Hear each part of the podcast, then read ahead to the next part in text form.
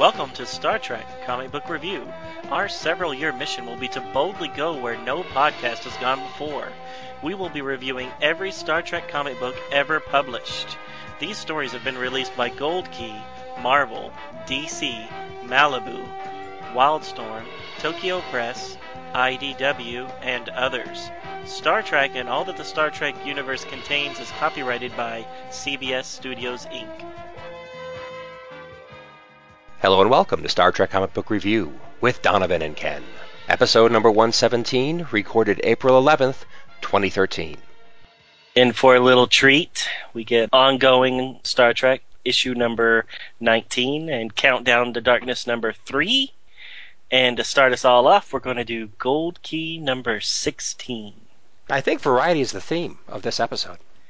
Yeah, so we get the ongoing is still doing their like flashback one-offs, where today's focus will be Scotty. Mm-hmm. And then we get Countdown to Darkness, which is getting us closer to the movie that comes out in just 1 month. Yes. And then we hearken back to 1972 and read a swashbuckling adventure from Gold Key. Yes. Be sure to turn your brain off when we go over that one. It's swashbuckling adventure. Just go with it. Ouch. Turn your brain off. Turn your brain off. There you go. True, but harsh. Harsh. I know. I'm always harsh with Gold Key. I'll try to lighten up. It's got its own charms. Right. Yes. Okay, so as far as Countdown to Darkness is concerned, the only thing we know, well, okay, so at this point in time, it is April 11th when we're recording this, so we haven't seen the movie yet, although very much looking forward to it. And obviously there's something the Federation / Starfleet did that really chaffed Benedict Cumberbatch's hide, and he's really not happy about it. And I'm just wondering if all this stuff with the Prime Directive and everything is somehow what he's so angry about. Other than that, I can't figure it out. Right. Well, what's the link between this story that we're going through, our third one of this episode? What's the linkage? I don't see it because, I mean, at least with Countdown, the first Countdown series they had before the 2009 movie, you know, you had Nero, you had Old Spock, you knew where this one was going, and it tied in with what you knew was going to be in the new movie. Right. Where this one just seems like a random 4-part story that's just going to coincidentally be before the movie. Right. I mean, maybe the fourth issue will really tie all the loose ends up, but I don't know. I don't know. I definitely remember in one of the previews where we had RoboCop, Peter Weller, saying something along the lines, or was it Pike? Well, some higher-up was basically telling Kirk, you can't just follow the rules when it suits you, when you happen to agree with them. Right. You know, that kind of thing. So who knows, in the end, maybe in this story, Kirk ends up helping April and the people of this planet, and Kirk gets into big trouble for it. I don't know. Well, we know how the first 9 minutes of the movie is going to be, right? We've seen it. They're on the planet with the. You've seen it, not me. Well, they're going to be on a planet that's not insects, so it's not this planet. Yeah. And they're going to be in a volcano in the water and all that other good stuff, which has nothing to do with this 4-parter. Yeah. So I'm sure we'll have more to talk about. Let's hold it off until we actually talk about the series. I don't want to spoil anything. Okay, I mean, spoil issue 3. Oh, okay. Well, yeah. Yes, good point. So shall we get on with number 16, Gold Key? Yeah. So we're gonna make you wait for that payoff with the Countdown to Darkness number 3. That'll be the last one we cover today. That's right, and that's not just to keep you listening. That's saving the best for last. You know. You hear that noise, Ken? That's the sound of everybody fast-forwarding another 30 minutes. Especially since we're starting with Gold Key. Please, Donovan. All right, so this came out in November of 1972, and its writer was Lin Wynn, who is a writer of a lot of the Gold Key. He wrote some DC stuff, too. Also co-creator of Swamp Thing. Always got to throw that out there. And he wrote some of the animated series, which Brian reminded us of recently. And the artist, like always, is Alberto Giolatti. All right, so this one is entitled Day of the Inquisitors. So the cover shows Spock clad in a dark robe of some sort, and he's fighting a like middle-aged knight or guard of some sort. Not his age is middle age, but kind of like the Middle Ages. Behind them is a man in a red and green Robin Hood type set of tights. And maybe this is Kirk. Doesn't look like him at all, but let's assume it's Kirk. We see him leaping into the air, and he's about to swing his sword at another guard who's kind of falling backwards. And then there's more guards and peasant-looking people fighting all around them. And then we see a cleric of some sort watching it all from a throne or chariot seat of some sort. And then the caption reads, "Missing in action on a Dark Age planet."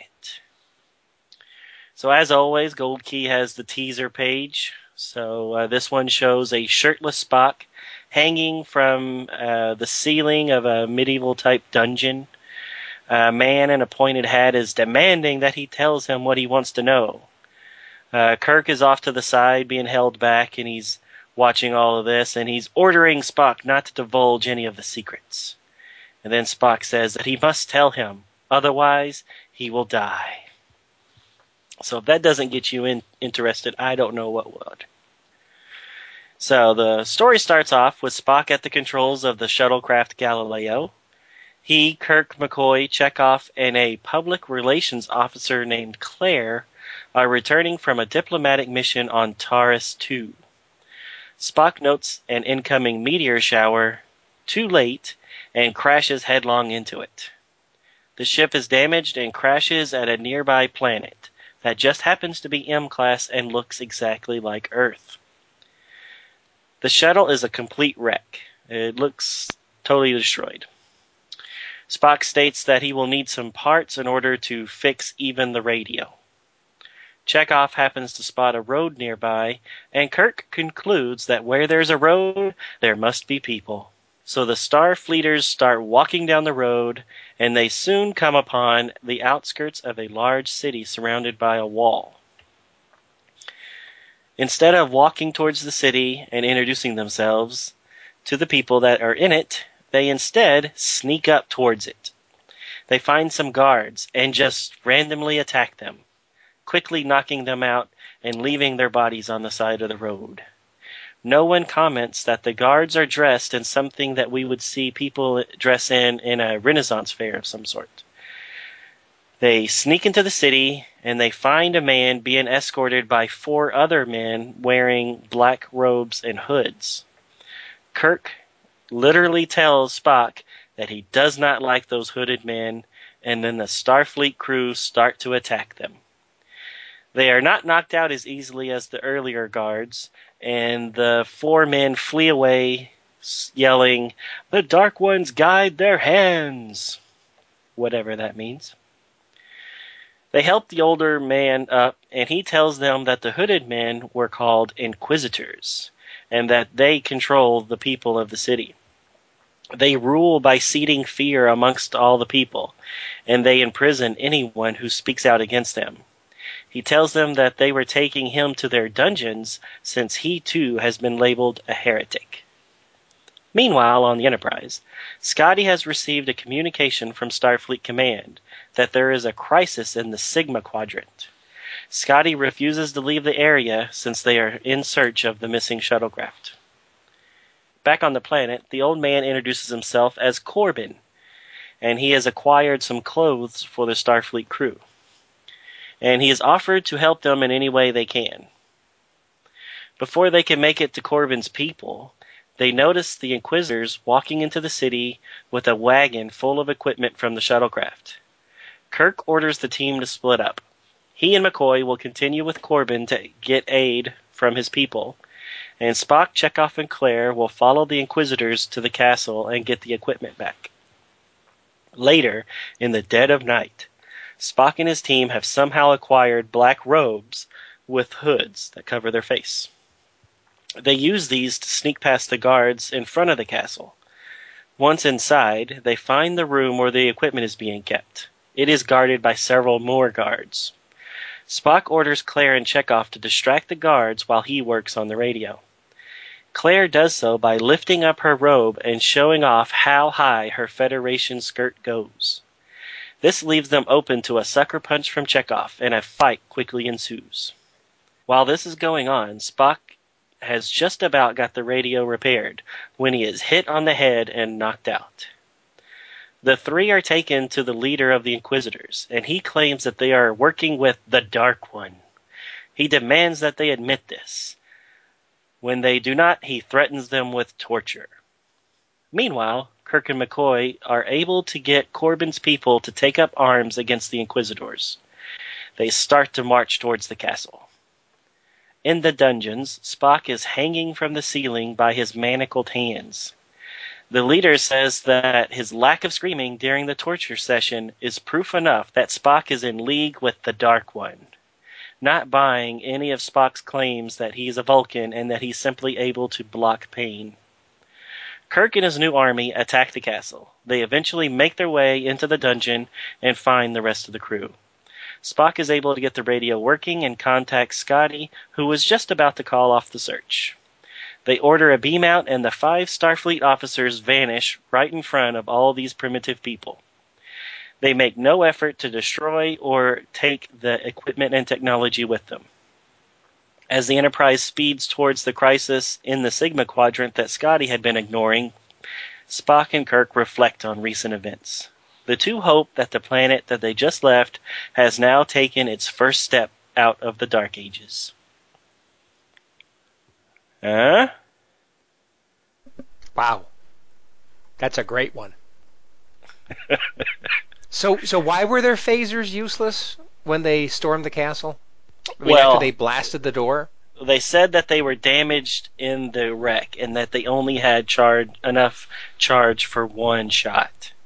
Oh, that's it. Sorry, I missed that. Yeah, I left it out. Very handy. I was going to put that into the synopsis just because it's kind of ridiculous, but I just kept going with it.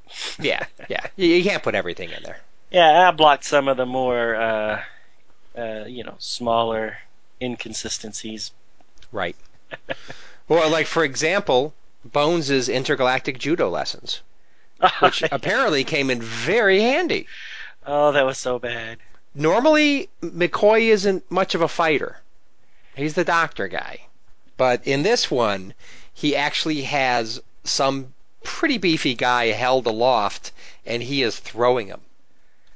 Is he throwing him, or is he just holding him up over his head? I couldn't tell. Oh, I thought he was throwing him. It might be throwing him. I mean, that would be... I mean, either pick one. Right. Could you see Bones doing that? No. And when I was reading that, the Bones I was thinking of is the frail old Star Trek VI Bones, I know that's not the right one. But back in the TV series. Yeah. I mean, even then, He's a little wimpy. I wouldn't say wimpy. He's just he wasn't a fighter. Right, no. He was a healer. Yeah, and he has this guy over his head. It's ridiculous. Yeah. Well, the bottom line is they are doing all kinds of things that are out of character here. Yeah, I was more concerned with the whole Prime Directive thing. Total lack. Exactly. Well, that and they're just bullies. Oh, you're talking about at the beginning when they just beat up those two guys that are standing in front of the castle? I mean, in front of the wall? Right, so they walk up to the wall, and, they're guards, and they're armed with spears or something. So they don't look like they're going to be that friendly, but still, they just off the cuff say, "Oh, those guys are in our way." And then Spock goes, "Well, that won't be much of a problem." And he goes and kicks their butts, him and Kirk. And it's like, hold on. What Prime Directive? Talk to somebody first before you, open up a can of whoop butt on them? I don't know. No, it did not make sense at all. I mean, And then they did it again. They did it two different times. Once with those first guards, and then another time with the Inquisitors that is carrying Corbin. But they had no way of knowing that Corbin was innocent. I mean, as far as they knew, Corbin was a mass murderer or whatever that these guys were escorting to jail. Yeah, to his just desserts, but you don't know. Well, I mean, in the end, it turned out handy because the guy was able to get him clothes and intelligence and all that kind of stuff. But it was like, I mean, like, I don't know, with you know, just being all this violent stuff, which you know, with no, you know, with really very little prompting. I just didn't jive. No, when I was reading it, you know, all of it's on like 2 pages. So there's they show up at the wall, beat up those 2 guys, see Corbin being led by those 4 guys, and just start wailing on them. And then I had to actually stop reading and go back and reread the first 2 pages, just like, I must have missed something. They must be privy to something that I missed, that they knew who was the bad guy. And then, nope. Because the page before is just them walking down the road saying, hey, there's a city up here. And then the next shot is them beating up these 2 poor security guys. Yeah, which, quite frankly, could have been total jerks who would have been problems for him. But you don't know that. It's like, anyway. I mean, and I thought they were there to ask for help, right? Aren't they trying? They had to get parts. Yeah. So rather than asking for help, trying to do things in a civilized way, they're just going to kick some butt until they get into the city and try to find the parts they need. Which, by the way, this is like a medieval society. So what are the odds they're going to have, you know, parts that would be useful at all? Well, obviously pretty good, since Spock was able to fix it. But it's ridiculous. This is supposed to be the Middle Ages. Yes. So all the parts are brought into some place that has tools. Okay, tools. Fine. But, you know, what about parts? I mean, tools are fine, but what about parts? Do they really have parts there? What's the basis of all Federation technology that we were... Transtators. Did they have some transtators sitting around? I'm kind of doubting it. No, it was ridiculous. Yeah. It was there to just further the plot. We have to get them to the city somehow. So how'd you like the cover? You described the cover. How'd you like it, though? Oh, I loved it. Did you like Kirk in his Robin outfit? As in Batman and Robin? Yeah, I can see the Batman and Robin. I was thinking more Robin Hood, though. I mean, I kind of see that too. But yeah, no, it's ridiculous, and I'm still not 100%. That's supposed to be Kirk. Well, the hair's right, but that's about it. Right. I mean, the face is incredibly wrong. Right. And I mean, if you take a look at Kirk's face and the teeth bared kind of grimace, that looks a bit like Spock's face, and of course, Spock's face doesn't really look like Leonard Nimoy. I mean, neither one of them look like the actors, for the most part. I would say Spock looks more like Leonard Nimoy than... Yeah. I would tend to agree, but... That guy. Yeah, I mean, that guy's jaw is way too big. I mean, he looks like a thug. If he didn't have the Spock haircut and the ears, he'd be like a good JoJo Cracko runner-up guy or something. No, it's not the greatest cover, but, I mean, it's a stylized scene from... what's going to be in this issue, so as far as giving you a little taste of what's to come, it's fine. Yeah. So speaking of tastes, how about the first page of the book when you open it up inside? The Gold Key tends to have a little full page thing that kind of gives you even more of a taste of the exciting parts to come. Well, it's a little misleading. Right. So just like the cover can often be misleading in comic books, the first page is misleading also. Right. And for me, the biggest thing wrong with it, and you described what was on the page, but it makes Spock come off like a wimp, and it makes Kirk come off like an unfeeling jerk who actually doesn't care about Spock at all. Right. I mean, if you see the words that are being used. Right. So, to remind everybody, Spock is about to tell him what he needs to know because he thinks he's going to get killed if he doesn't, and then Kirk is saying, don't tell him, no matter what happens, don't tell him. And that's exactly how the Shat would have done it. Yeah. And then Spock says, "I must tell him, Captain. He will kill me if I don't." Bum, bum, bum. What a wimp. Come on, Spock wouldn't do that. Yeah. Well, one, it doesn't happen in the book, and two, it's not consistent with Spock. No. I mean, and it's not consistent with Kirk either. And the fact that when this scene does happen in the book with Spock, you know, trussed up like that. Yeah. Spock's a total badass. You know, he's torturing him, whipping him. You're not screaming. You must be in league with the Dark One. No, I can just turn off pain because I'm a badass. Not a wimp like on the first page. Exactly. Okay, so how about Uhura's hunter green and blue duty uniform? I liked the green one. I didn't notice the blue one.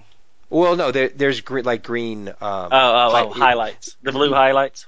Yeah, around the collar area where it normally would be black, like in just about any comic book, and definitely in the TV show, it's like a blue here. Yeah, I actually like the green color. I mean, I liked the green color. It's not consistent with what she should be wearing, so in that regards, I did not like it. But as far as her being in a little green dress, it actually looks kind of cool. Yeah, I kind of like the colors too. It's just, where are they getting these colors from? Yeah. And then the kind of sort of lime green uniform that Scotty's has. Well, we've commented on that before. Right. His badgeless shirt.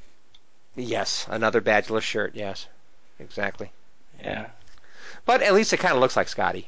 I mean, that looks like James Doohan on that page. Yeah. No. So, a lot of the close-ups look good. But when you get them in profile or at a distance, I mean, especially like Kirk. Yeah. Oh, man, he looks like, Rock Hudson or something. I don't know who they're trying to make him look like, but not Shat. Exactly. Yeah. Ah, well. You're not going to talk about the flame coming out of the nacelles and the engineering section? Well, how many times do I have to mention that? Because it's just so awesome. You should mention it every time. Well, actually, the Enterprise. I like how the Enterprise looks, yeah, and the Galileo 7 looks accurate too. I mean, they're pretty accurate with the ship drawings, except of course for the little thing about the chemical reactant exhaust coming out of the engineering section, which is that's trademark for Gold Key. Yeah, it looks good, but it doesn't really make sense. It does look good, but and I think the Galileo 7 coming in a fiery fireball through the atmosphere, that looks pretty cool. And well, you are re-entering an atmosphere, so I could see that kind of fiery kind of stuff going on. Yeah, and then when it's wrecked, it actually looks pretty good. I mean, you can look at it thinking, "Oh man, they really did just crash it," because like the nacelles off and. It's beat up. Yeah. The thing is, they are absolutely without a scratch. They emerge from this shuttle, which is totally trashed, and they emerge with not a scratch, a bump that anybody mentions or sees. Everyone looks perfectly fine. Well, you did see they had seat belts. So. Oh, wait a minute. Let me get back to that. On the page where you see it as a fiery ball, right above you can see Claire fastening a white seatbelt, and then behind her you can see maybe McCoy and Chekov also fastening something. Right. Which makes sense, but not consistent with Star Trek. No. And don't they have inertial dampeners anyway? Which, if inertial dampeners... I know we've said this 1,000 times. I mean, this is not a new thing. But if inertial dampeners work supposedly as good as they work, well, no one should ever have a problem. And no one, and the Shat company don't have to throw themselves around a bridge set. Yeah, but where would be the fun in that? Not at all. Exactly. Where would be the fun of actually saying the fact that if they got even nudged at warp speed, they'd all end up being red splats on the wall? Or not even that. Let's just say they go to warp speed. There'll be splats on the back of the wall. On the back wall. Yes. Ah, well. Yeah, whatever. Hey, come on. Let's lighten up. Well, what'd you think about Claire? She's the only one when they're wearing the robes doesn't fasten it in the front. So there's a lot of shots of her just standing there in those boots and the short skirt and then the robe kind of around her waist. Or yeah, with her kind of Nancy Sinatra look. Yeah, she's pretty cute. She's, I mean, obviously they were really trying to highlight her as opposed to everybody else is just wearing their robe like normal. Right. But it's fortunate they had her because she was able to show off those legs and give them a old kick in the shin. While they were distracted. Yeah, wow. I thought they don't see yams like that. Isn't that Frank's robe? What's Frank doing with his robe? Man, Frank's got some nice legs. It was ridiculous. Yeah. I don't know why they didn't use Uhura or somebody that we actually knew, Yeoman Rand. Why this Claire character? Yeah. Except she's actually doing her job as the relations officer or something. Relations, like that. Yeah, something like that. It's a diplomatic mission they were coming back from. Right. So my last comment is just that they left the Galileo and all the equipment just sitting there in front of all these hooligans. Yeah. Hmm. Well, my last comment is that they had some of these Inquisitors dressed up like KKK members, which I thought was interesting. Well, just because they had the hood that covered their face. Yeah, white hoods. I didn't see any white ones. Oh, I did.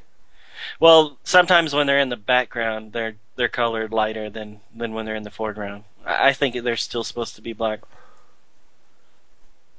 Okay, I see what you're saying. Some look pretty white, right? But yeah, but they're always the ones. And some look black too. I'll agree with that. It's just that in some shots they're really white,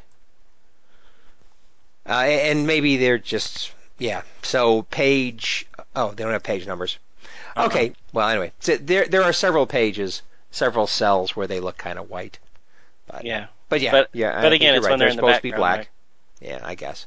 For some reason, everybody's turned blue. Oh, because it's the guy, it's Corbin remembering. And by the way, haven't we had characters called Corbin before in Gold Key Star Trek comics? That seems like a familiar name. Yeah, maybe. It does sound familiar. Yeah. I mean, they always look the same. It's always the bald guy. That, yep. I don't. Yep. They always use the same exact. It's like they use the same actor. Right. But at least this guy looks a little older. Right. And he doesn't have Lex Luthor. What is it? Purple? What colors? Right. Purple, yeah. He doesn't have the purple on. Right. So that's a little different, but yeah. So let's go on to ongoing number 19. Yes. Let's move up to a significantly finer production quality book, which was significantly more expensive. Cover cost. Okay. IDW Star Trek ongoing number 19, which again, no title I can find. So I will hereby grant it the title Engineering in My Blood. There you go. Published date is March 2013. Creative team includes writers Mike Johnson, artist Claudia Balboni, inker is Erica Durante, colorist is Ariana Florine, color supervisor Claudia SGC, letterer Neil Utaki, editor is Scott Dunn Beyer, story consultant is Roberto Orci. The primary cover presents a smiling Montgomery Scott within a Starfleet swoosh. A technical black and white diagram of the Enterprise, complete with labels of significant components and rooms like sickbay, is also in the picture. The background is a star-filled open space with an overlay of circuit board, kind of like a circuit patterns. The art is by Tim Bradstreet and colors by Grant Golish. Alternate cover RIA is the black and white sketch version of the primary cover, art by Tim Bradstreet. The alternate cover RIB is a photo of Scotty from the Into Darkness film, which is interesting. He is holding a communicator with a worried look on his face in a dark gray uniform. The story opens with a narrator saying how he supposes he has engineering in his blood. The HMS Enterprise is sailing through stormy seas off the coast of Gibraltar. The year is 1787. The captain orders that they press on after the French ship despite the dangers from the violent storm. He asks for a report from Mr. Scott, a thin, intense-looking sailor, reports that they're all going to die. That's my report. Three ropes holding the mainsails up snap. Scotty starts climbing, saying they may go down tonight, but they will do it with full sails. Just as the story gets interesting, Mom says it's time to go to sleep to little Montgomery Scott. Though he has heard the story 100 times, he never tires of hearing about the great engineers in his family line. He states someday he will be a great engineer who will sail among the stars on warp drive rather than wind. Mom says he is probably right, and please get to sleep. Later, Montgomery is trying to play the bagpipes, unsuccessfully seated across from his grandfather. He blames the pipes, and indeed, when Grandpa tries to play them, they sound terrible. He tells Scotty to fix them. At first, Scotty says, how can he fix them? He knows nothing about how bagpipes work. Grandfather tells him he is a Scot. His family has been engineering tall ships, locomotives, and even spaceships. It's in his blood.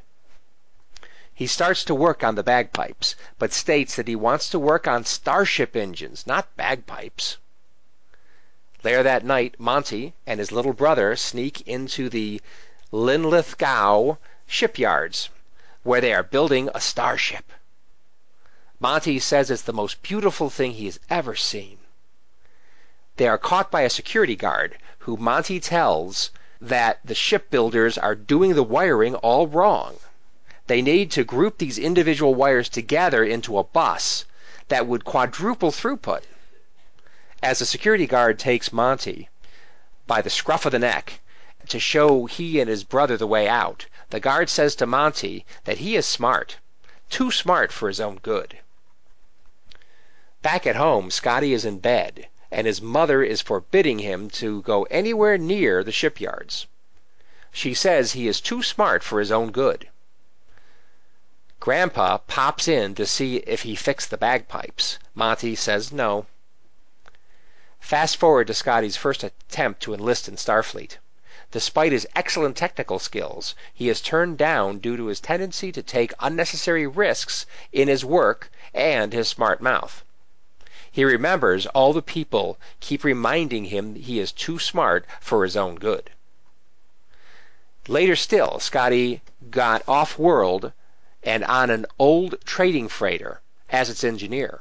By blind luck, their ship answers a distress call that turns out to be from a starship. They need an engineer that can aid them in getting it going again. Scotty goes across and ends up fixing the ship well enough to get it to a starbase. The captain is impressed and says he should be in Starfleet, not fixing old freighters. She puts in a word for him, and before you know it, he's in Starfleet. While there, he ends up transporting Admiral Archer's Beagle, using a cobbled-together prototype of a long-range transporter.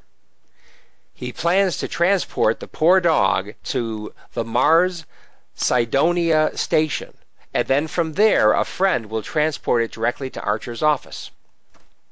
As we all know, the experiment does not go well, and the narrative takes him forward to his very chilly posting on Delta Vega, where Kinzer is attempting to play the bagpipes. The issue ends with Scotty making a joke about Kinzer actually getting better at playing the bagpipes and sounding like he's at home. The end. I like the last little joke where he says, that doesn't mean that we're related, because Kinzer was able to fix the bagpipes, and he wasn't. And then he's like, oh, God, this doesn't mean we're related, does it? Loved it. Yeah. That's a cute one. I just like Kinzer. Yeah, Kinzer's good. Kinzer's a good character. I think having him to play off of Scotty is a good comedy team.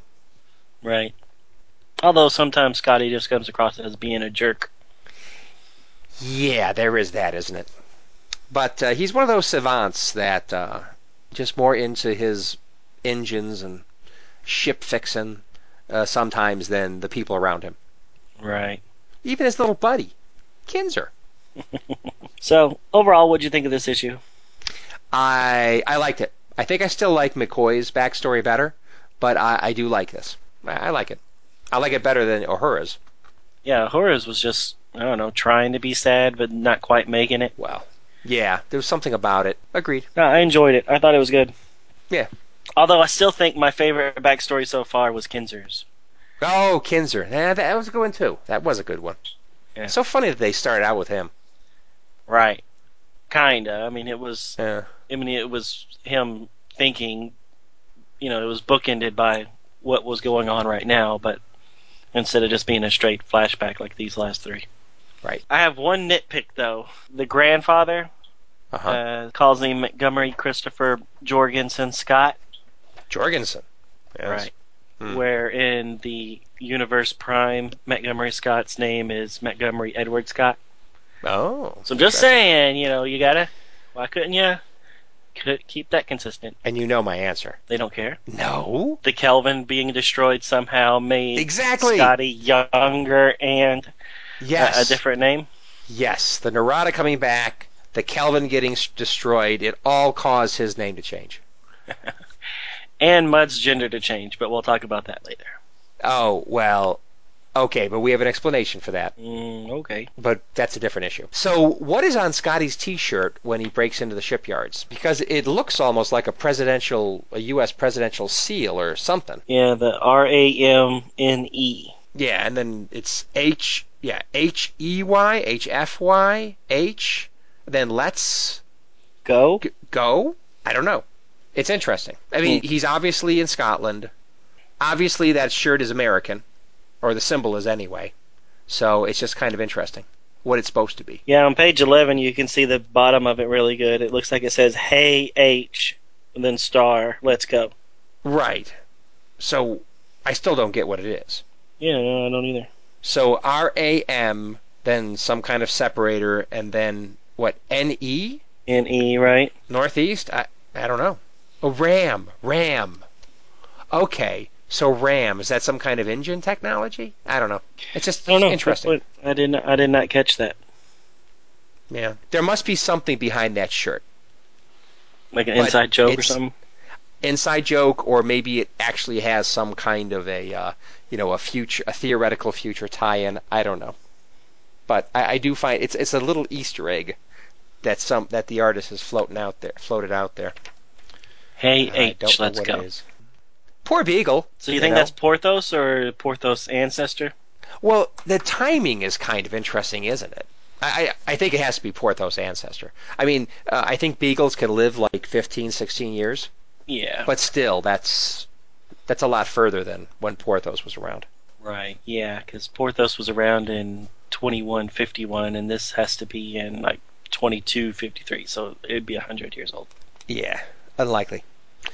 But poor whatever the dog's name is, poor guy, he disappeared. And he's just like, are you ready, boy? Rolf? And he never comes back. So... And the timing of this is odd, because I thought he had been in Starfleet a little while before he was stationed at Delta Vega. Well, but it looks like he's still a cadet or something. Or did it somehow fast forward out of Starfleet Academy? I think it's fast forwarded a little bit. Okay, because I would have thought he would have been in Starfleet for a little while and then attempted this stunt with the Beagle. But right. Yeah, and I never thought he would have done it in his room with a makeshift transporter pad either. Yeah, it's kind of odd. So what do you think about the throwaway line about Marcus? Yeah. The woman captain said that she'll put in a good word with her old friend Commander Marcus. He's on the admissions board. Right. So I'm assuming that's a reference to Peter Weller's character in the new movie. Ah. Admiral Marcus. Ah. Well, at least there's a tie-in. Yeah, seems kind of forced, but yeah, it's a tie-in, all right. And he's a commander at this point in time. Right. Interesting. As always, the artwork is quite good. Mm-hmm. I do enjoy it. You know, the story's good. Color's great. You know, comic quality is really good. It's not flawless, mind you, but it's really good. Right. No, it's good. I like it. Yeah. And the ships look good. The shuttle that he works on, it seems that it it looks so much like the shuttle in his grandpa's story. I found it odd that they used the exact same shuttle design, or, you know, freighter design. So on page 7, the grandpa's talking about engineering being in his blood, and then later when he's on page 14, he's actually on a freighter, and it looks exactly the same as his grandpa's story. Well, maybe he designed it. You think so? It just happens to be on a freighter. That or else they just didn't want to come up with another ship design. Right. Might as well use it. And we'll shoot it from a different angle. We'll draw it from a different angle. Nobody will notice. They didn't want to make another model. Exactly. We'll say they bought this one from the Klingons. Nobody will know. Cool. And another example of a ship being built on the Earth. Yes. At least it's not the Enterprise this time. Right. It's obviously a different class of ship. But you really can't see the full thing, so... But some aspects of it does kind of look like, you know, like a Constitution class, but the saucer looks a little different to me. Right, it looks different. Yeah. And notice the engine, the nacelle. Looks more like the movie era nacelle? Exactly. Looks like the movie, the refit, Enterprise nacelle. Right. Which is very interesting they chose to do that. I really like the Federation ship that he goes to and helps them out of their pickle. The NCC 0509. I really liked its design because it actually has like a round nacelle, almost like the original series. Good point. So it's an ancestor of... Well, it looks like the Kelvin. It looks like the Kelvin, with some differences. Right, with a round nacelle versus the Kelvin kind of had a... I don't know, more like the Enterprise one. Yeah. It had a bigger, chunkier, fatter one, I think, where this looks more streamlined. Right. And it looks like a tube. And isn't the number lower than the Kelvin? Wasn't it like 0514 or something like that? I forgot the number exactly. I don't remember. I think the number looks lower than the Kelvin, though. Nice. But they should both be lower than the Archon, which looked more futuristic than this one. It looked. I mean, it was disassembled, but it looked kind of like the Enterprise. Right. You know, the two nacelle.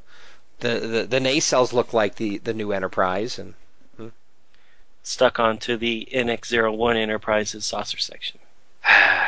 Yeah. So cool. The Kelvin was 0514.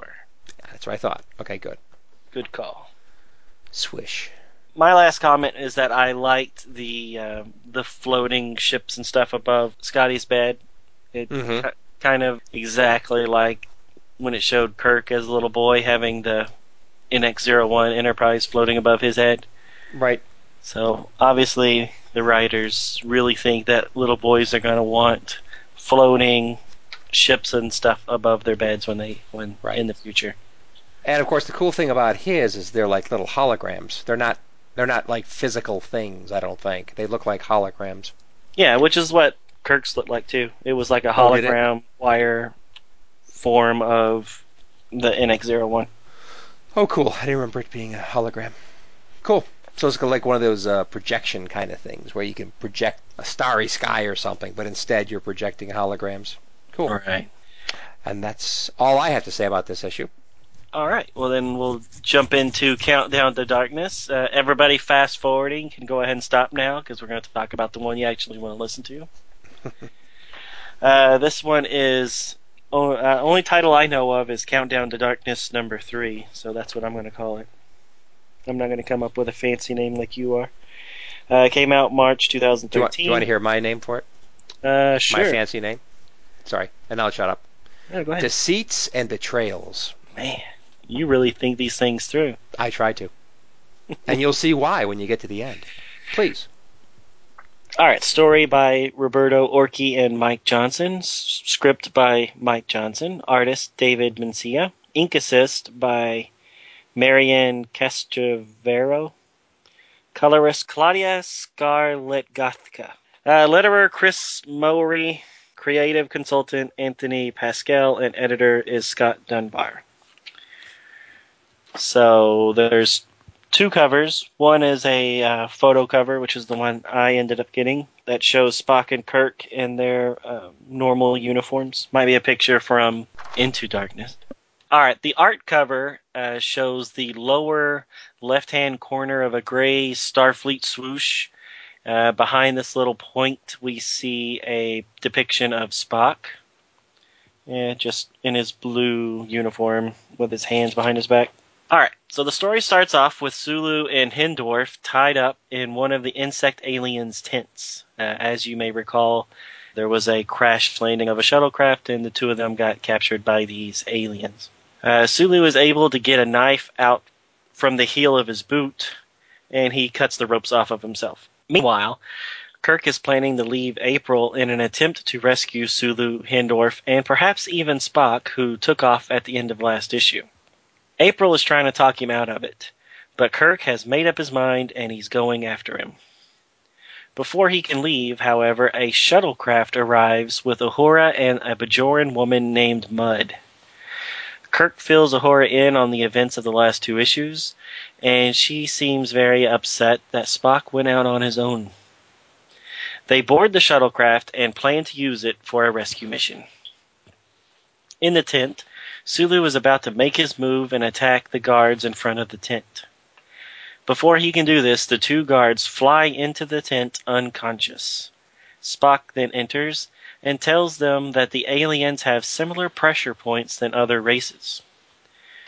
The shuttle is flying low and is about to reach the alien camp. Kirk asks Uhura who is in command of the Enterprise, since he left her in charge when he left. She tells him that she left it to McCoy. On the Enterprise, McCoy is feeling the weight of command. Does he wait for the shuttle to return, or does he return the Enterprise back to Starfleet? He plans to stay, and Scotty informs everyone that he's still working on getting the transporters to punch through the planet's interference. On the outskirts of the camp, Spock, Sulu, and Hendorf have not quite made it out before they were discovered. They are now in a pitched firefight using the phaser rifles that Spock brought with them. Before too long, the shuttle flies overhead and blasts the aliens. It lands, and Uhura jumps out and tells Spock that this is the second time she's had to rescue him in a shuttle. They all jump aboard and head towards the Enterprise. Back on the ship in the conference room, Spock is showing some Klingon technology that he found at the alien camp. April tells them that the Klingons are supplying the aliens with weapons, and that is why he has enlisted the help of smugglers like Mudd to supply arms to the other aliens. April claims that the Klingons plan to back one side in this civil war, and then when that side wins, they will then annex the planet into the Klingon Empire. This is easier than just taking it by force. Kirk tells April that he'll need to think about his next steps and orders April and Mudd to sickbay to see about quarantine measures. Once he and Spock are alone, he chastises his first officer for running off on his own. Spock agrees that he was wrong, and he allowed his affection to interfere with his duty. Kirk is surprised that Spock admitted to being wrong and tells the Vulcan that there will be no punishment from him, but he will have to answer to Uhura. The two soon make their way to sickbay and are surprised to find McCoy there all alone. He asks about April, and McCoy admits to not seeing him. Meanwhile, on the bridge, April and Mudd arrive and start blasting everyone in sight. Once everyone is stunned, he orders the computer to follow only his orders and uses a secret code that he had installed into his Enterprise. To his joy, the code works, and he is now in full control of the ship. Kirk and Spock make it to engineering to find Scotty trying to find a way around the sleeper program of April's. Kirk is concerned that April will start a galactic war with the Klingons. On the bridge, Mudd and April have disposed of all the stunned bodies somehow. He is in the command chair, and she is lounging at the navigator's station. He orders the computer to plot a course. When the computer complies, he smiles wickedly and says that it's good to be back in the chair. To be continued. Wait a minute. April's a good guy. What's going on? I don't know. I didn't really like that last little twist. No. Now, mind you, he's trying to save a race from extinction. But, really, he's not. He's just not playing by the rules. Right. So, one, it's a hard pill to swallow that there is this secret code that he put in to his Enterprise, and it still somehow made it to a new one. Exactly. So even once you buy into that, then it's just, you know, that last little shot where he's all smiling evilly, just, that's not the way I want to remember April. No. Definitely he is a he's not a black and white kind of character in this reboot universe. Right. Not at all. So I am very curious to see how this all pans out. Right. So I wonder if they'll actually have April in the new movie. I doubt it. Yes. Maybe he's cooling his heels in a jail cell somewhere? Yeah, next to Harriman. Or Harrison. When they put Harrison in jail. Gotcha. Like... Right. Maybe. Or maybe he ends up dying for his adoptive race. Who knows?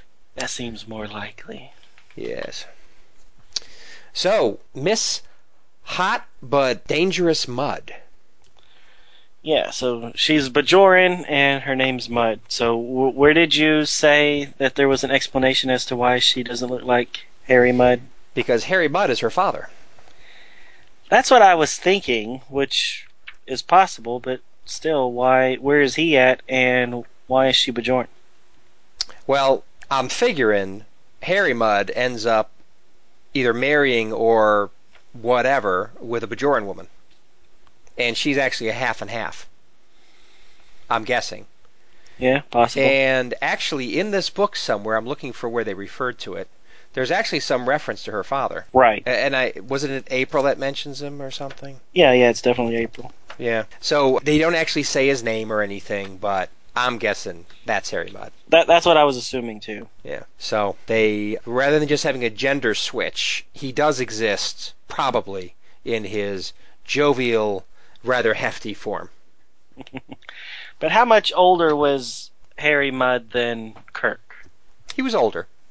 So I'd say he was maybe in his 40s. Okay, and how old do you think she is here? Well, she's probably in her 20s. So you think she's that much younger than Kirk? I don't think she's usually younger than Kirk. I mean, what's Kirk? I mean, what's he like, 26 or something? Yeah, I don't know. 27 or something? He's supposed to be pretty young. The youngest captain ever. Well, by a good margin. I mean... You know, even in the Prime universe, he was the youngest captain, but wasn't he like 32, 33 or something? Right. You know, the original TV Kirk. So this guy's clearly in his 20s, you know, the reincarnated one. So Kirk is supposed to be about 26. Oh, the new one. Yeah. Okay. In the Into Darkness movie, he'll be about 26. Okay. And she looks young, but, you know, what, maybe 24 or something? I don't know. Okay, so... I guess that would make sense if Harry Mudd was older than Kirk. Yeah, well, I mean, he had her early. Yeah. Because then this is going to be like 10 years. 10 years? I don't know. 7 years later in continuity? Right? If Kirk was in his early 30s in the original continuity? Yeah. So anyways, let's not think about it too hard. Because in the end, it doesn't matter because the Kelvin came back. Or Kelvin was destroyed, then Narada came back, and that just changed everything. Everything! So, up is Harry, down. Yeah. And actually, we do know that Harry Mudd was married to Evie. Right. Yeah, so it's possible he had other wives. Yeah, or maybe this is a... Yeah, but she, in Mudd's Women, was not a Bajoran. Mm. No. Good point. Right. In fact, the Federation didn't even know who the Bajorans were yet. Yeah, you've said that before, and you're probably right, but it's like, okay, yep. So in this time period, which would have been, what, 80 years before next or Deep Space Nine or something? Right. Bajor either was not occupied yet by the Cardassians, although they would be eventually. Right. So were they even spacefaring back then? Don't know. Don't think about it too hard, Ken. Just it's alternate universe. We'll just go with it. Exactly. Okay. So moving on. So I thought it was interesting how Spock referred to the ship's main computer as a mainframe, which I had seen on Blaster, a reference to somebody putting together on YouTube or someplace like that, a mix of all these references from 1980 and 90 movies that referred to computers as mainframes, which, of course, anybody who's in the tech industry and maybe a little who's been around a little while would know that, yeah, that was the main thing you computed on back in the 80s, 90s, 70s, and they still are quite popular, like in the business world and big processing, but they're becoming less and less, maybe less and less common as distributed computing takes off. So interesting that they would continue to use phrases like mainframe this far in the future. Maybe they'll make mainframes will make a comeback, kind of like radio. Or it's just a generic term that they just want to let the user know, the reader know what they're talking about. Right. Now, they definitely referred to communications as radio in the Gold Key comic. Did they call it radio in these comics? Not in these, but they did it in the DC stuff. Remember? Okay. Oh, yeah, right. Okay. Comments about it a couple weeks ago. There you go.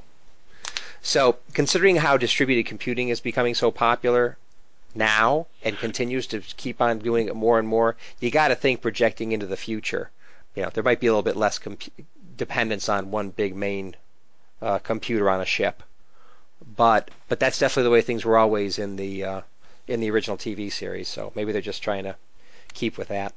Right. Maybe. You know, I just watched Starship Troopers the other day, and I thought it was funny that they use a CD-type looking device, except it was, like, smaller than a normal CD. Okay. But I remember, you know, at the time, that was probably, oh, they could put all that data on a little tiny CD.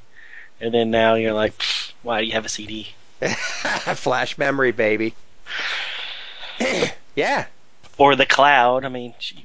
Or the cloud. You don't need physical media anymore. Well, you do if you don't trust that doggone cloud. Yeah, but in the future they'll have all that worked out. And we only have to worry about bugs and aliens. Good point, good point. Anyways. Well, we'll all be like the Borg and all plugged in. With our Google Glass eyes. Exactly, but it won't be just, it'll be over our eyes and it'll be plugged into our brains. Yes, we'll all turn into Cybermen. Exactly. So what about that Klingon tricorder? I mean, didn't you just say, you know, obviously somebody's furnishing them with weapons and stuff. It's got to be the Klingons, right? I mean, that's the most logical thing. I mean, it's the same kind of thing that happened in, what was it called, This Side of Eden? Right. What was that one? I think that was the episode. Right. So, you know, it makes perfect sense it would be the Klingons, but it's almost like, you know, it's the Klingons. That's so obvious, but okay, Klingons. Love Klingons, so. Yeah, well, I knew it was going to be the Klingons because I saw the cover of the trade paperback, which has the cover of issue 4 on it, right? Which shows the Klingons and the helmet-type look that they had in the deleted scenes from the 2009 movie. Right, right. So near the last page, right across from the grinning Captain April, they have the next issue thing and shows that what you just mentioned, the Klingon visage. Right. Yep, looks cool. Gonna finally see some Klingon. Right, which makes sense since we know that the Klingons are going to be in the new movie somewhere. Right. And they may even end up visiting Kronos. Right. I'm still trying to get these 4 issues to tie into the new movie. You'll find any way possible. And I'm struggling.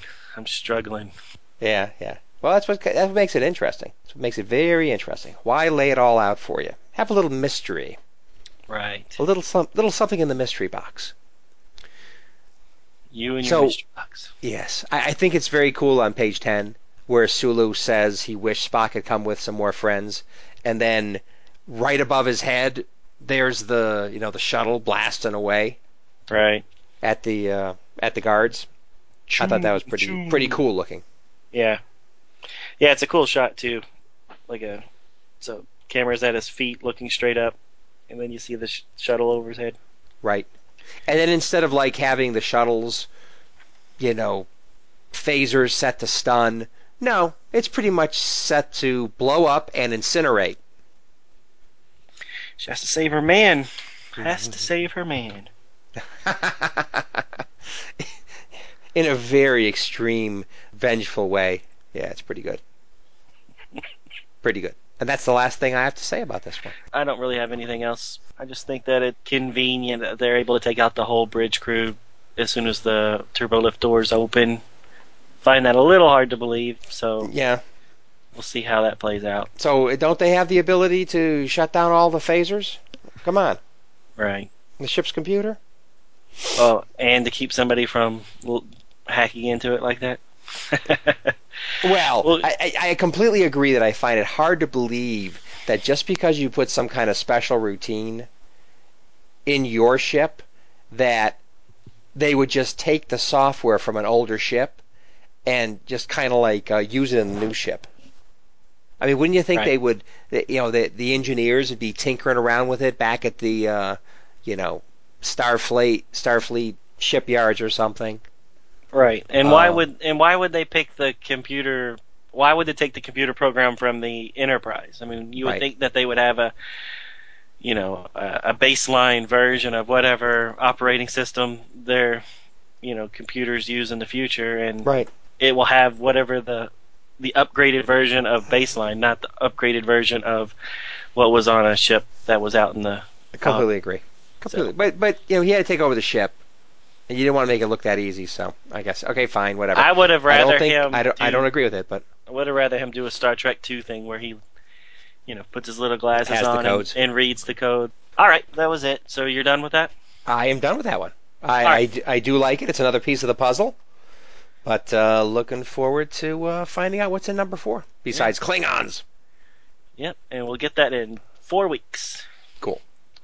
So as far as Expanded Universe goes, November of 1972 had a novelization anthology. They called it Star Trek 8, but it was just an adaptation of several episodes by James Blish.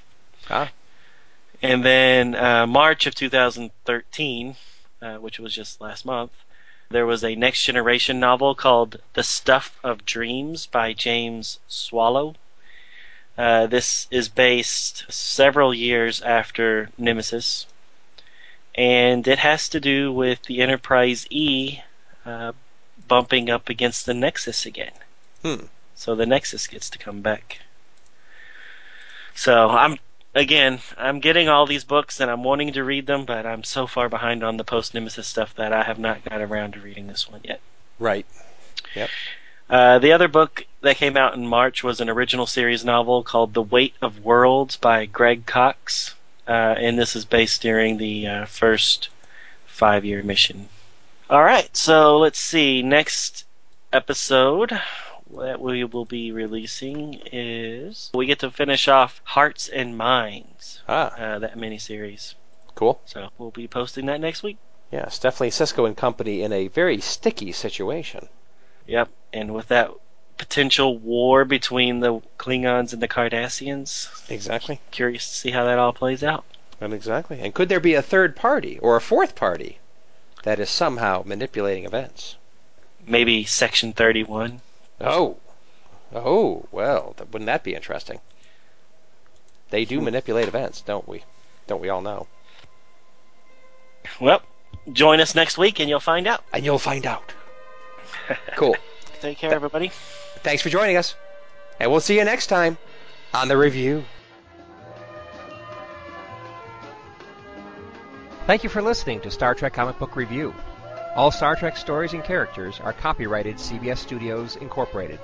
All music, stories, and characters discussed are for entertainment purposes only. You can email us at startcomicbookreview@gmail.com.